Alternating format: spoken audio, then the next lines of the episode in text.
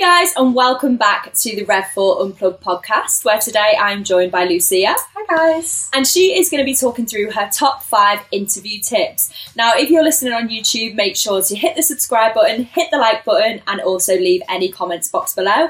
And follow us on Spotify as well. Um, now, Lucia, talk us through your top tips. Top five interview tips. So I'm sure there'll be loads and loads of tips out there. I'm sure you can go on the internet and find all these, but I just thought I'd break it down to what I think are the five most important. So my first one is to research the company. These are really, really simple tips and kind of seem quite obvious, but are actually really, really important. I've had so many people come in and I've said, so, so tell me a little bit about what you know about the company.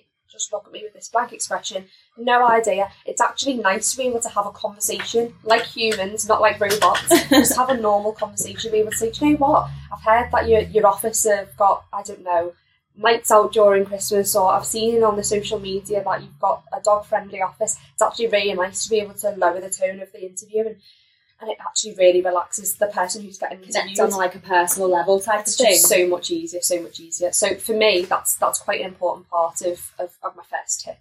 Um, my second one is to try, if possible, and forecast the employer's or other company's concerns or worries.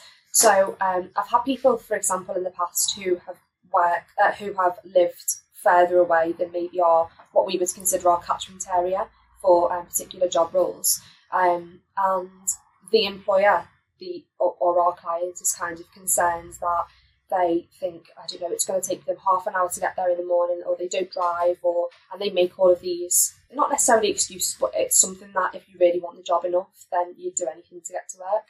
Um, and really, it's an opportunity for you to be able to say, so I understand that I live, you know, 40 minutes away from the office, but I've already planned my route, I've done a test run before coming in for the interview, blah, blah, blah, blah.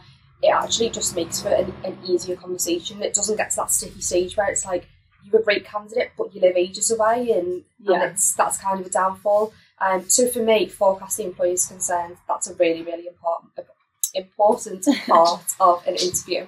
Um, my third top tip would be to try and remain professional throughout. So depending on what company, what industry you're going for, um, there'll be different sort of levels of professionalism within the interview. Um, even before the interview process, you'll realise that different companies have different protocols really. So if I was going for example um, a job in a law firm, it'd be quite um, corporate, quite sensible style of an interview. Um, whereas if I was coming to I don't know Rev Four Unplugged, I'd expect to have um, a sort of a laid back sort of styled interview. Um, but it's important that no matter how laid back the company seems, that you still are in an interview and you still are. I, I have I think I've said this on a previous podcast. You still are trying to market yourself. So if you're coming in and you know there's dogs in the office or whatever, I'm looking around because there is a dog in the office today. She's just not on the camera.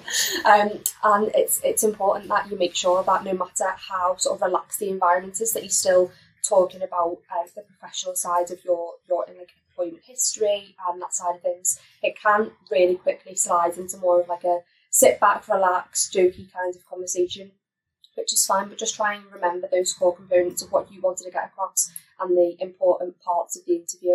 Um, I feel like that's a really a really difficult thing sometimes to try and I don't know, sort of slip in between that sort of conversational and interview style. Number four would be don't rush your responses. So it's so so difficult when you're in an interview to get really I don't know, riled up and really conscious of what you're saying, which is which is a good thing because a lot of us work really well under pressure. But if you can just take a minute to listen to what you're being asked, you know, what do you know about the company? Just say, okay, think in your head, I've done a bit of research on the company, I know that they these are their core values X, Y, and Z, and it just makes for an easier, more streamlined conversation, a more human conversation. I, I, I always say this when I'm speaking to clients, when I'm, when I'm doing the podcasts. It's just so important to come across as a human and not a robot in an interview. type of thing. Yeah. Um, so just take a minute, gather your thoughts. It's okay if you don't straight away come up with an incredible response. I mean, I'm not saying give yourself 20 minutes to just bear me for a second. I need to, think about what I want to say. Just take a couple of seconds, just gather it, gather your thoughts, understand what you want to say, and then go from there. Um, and as I've said before, this is all part of doing your um, sort of company, looking into the company, figuring out what they're about. That'll make it a lot easier for you when you're actually doing responses. So my last one and my final one, number five, oh my word, got to be the easiest one in the world. But honestly, I'd say like a quarter of candidates that come in for interviews do this, and it's it's a pet hate of mine. It's being late for an interview. Oh, it just doesn't set you off on a good foot, does it? It's just don't do it. Just don't do it. If you, whether you're five minutes down the road, whether you're walking, getting the bus, doesn't matter what you're doing. I don't care. Just be on time. Do a trial run beforehand.